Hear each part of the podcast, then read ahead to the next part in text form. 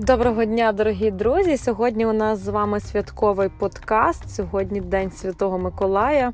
Всі дарують одне одному подарунки і задумуються про те, як відсвяткувати новорічні корпоративи.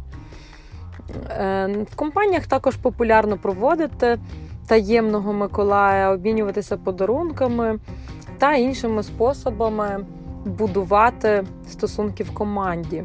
І, власне, до цього питання і приурочений наш сьогоднішній подкаст, тому що він звучить так: як краще мотивувати свою команду.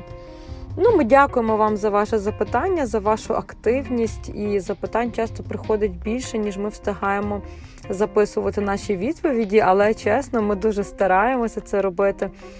І намагаємося послуговуватися різними досвідами, виводити з них якісь оптимальні моделі. Ну, На даний момент з теорії менеджменту е, всі знають, що е, мотивація, ключ до неї не лежить на поверхні. Є різні підходи, є відома вам система Маслоу. Е, до речі, вона має право на існування, і багато е, хто підтверджує, що справді потреби йдуть по таких ніби східцях догори, так, починаючи із самих основних. От, Проте на роботі ми не можемо її задовільняти в великій мірі, тому що наш колектив, якщо ми керівники, це є люди, які надають нам послугу. Вони продають себе на ринку робочої сили, на ринку праці у вигляді робочої сили. І, звичайно, що нашим сучасним носіям праці не завжди подобається, що їх так називають. Хоча ми з вами спокійно собі знаходимося на ринках товарів і послуг і не ставимося погано до того, що ми тут торгуємо та бо є представниками цього ринку. Звичайно, що людиною рухає якийсь такий загострений егоцентризм. Ну і також сьогодні людям е, властиво перечитуватися соцмереж, набиратися звідти всіляких вірусних думок.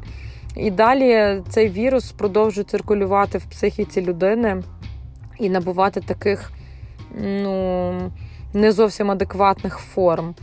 Е, чому я так кажу? Тому що сама е, проводжу теж співбесіди на постійній основі, комунікую з потенційними працівниками, і, звичайно, що деколи вони себе поводять просто жахливо. Е, наприклад, дуже часто запитують, як вас знайти, як до вас добратися. Хоча, якщо до мене приходять люди на психологічне консультування, вони ніколи цього не питають і завжди знаходять, куди потрапити. Тобто велика кількість опорів є в людей через те, що вони от начитуються цього всякого трешняка. Е, ну, Ходять до думки, що краще сидіти вдома, що за ці копійки, хоча і ці копійки вони не вміють заробити.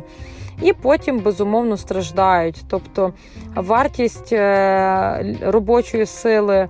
Е, вартість її ну, якби в розрізі, в розгляді самої людини, вона має здатність падати з віком, якщо людина не вдосконалює свої професійні навички. І дуже часто молодій людині до 25 років, включно, та там до 27 включно, їй можуть заплатити більші гроші з огляду на те, що ця людина буде ще розвиватися. І в майбутньому, е, в дорослому, вже такому старшому віці. Е, сходу такі самі гроші цій людині не дадуть.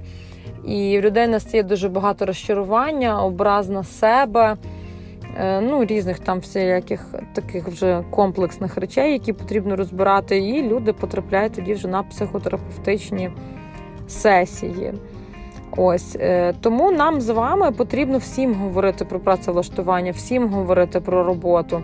Момент той, що працедавець, фірма це є зло з мене все витискають, і він е, також відходить в минуле. Звичайно, що різні компанії є, різні команди, але повірте мені, на вільному ринку значно більше є адекватних гравців, адекватних людей. Які е, будують е, хороші бізнеси, і вони є екологічними у всіх сенсах. Хто шукає, той знаходить. І повернемося до мотивації. Отже, вона не лежить на поверхні, так? Ну, е, прихильники матеріалістичної теорії вони кажуть, що дайте людям гроші, вони самі зі всім розберуться. Прихильники ідеалістичної кажуть, що потрібно від місії відштовхуватися. Наша позиція така, що е, центр руху людини, так як ми живемо в капіталістичному суспільстві. В центр руху людини по житті потрібно поставити її життєве призначення, і воно має максимально співпадати з професією, якою вона займається.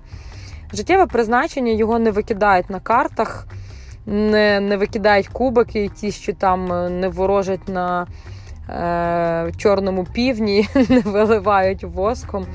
Людина в процесі сильної довгої роботи над собою вона себе викристалізовує, вишукує і вдосконалюється, відповідно пристосовуючи ці всі свої вміння до потреб соціуму. І людина зможе гарно самореалізовуватись тільки тоді, якщо вона буде цьому соціуму, зараз скажу дуже страшне слово, вона буде йому служити. І тому от е, мотивація вона лежить десь на перехресті цієї матеріалістичної моделі і моделі, зв'язаної з професійним ростом людини.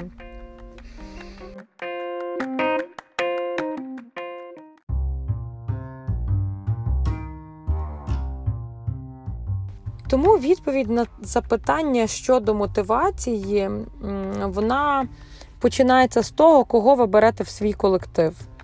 Бо нам часто не хочеться проводити співбесіди, не хочеться тратити на це час, хочеться набрати всіх підряд і тоді якимось певним чином їх змусити підштовхнути до якихось потрібних нам дій, щоб от вони були такими, як нам треба.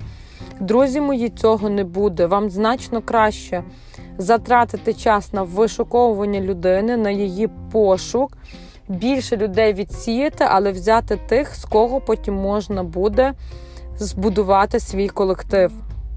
І от, власне, чи людина вмотивована по життю, ви можете це дізнатись, питаючи про її минуле, про її минулі виробничі стосунки. Так, для чого вона працює, яка мета, як вона себе бачила на тій роботі, що вона взагалі про свою роботу говорить чого вона взагалі хоче в житті досягнути, та маючи минулий досвід.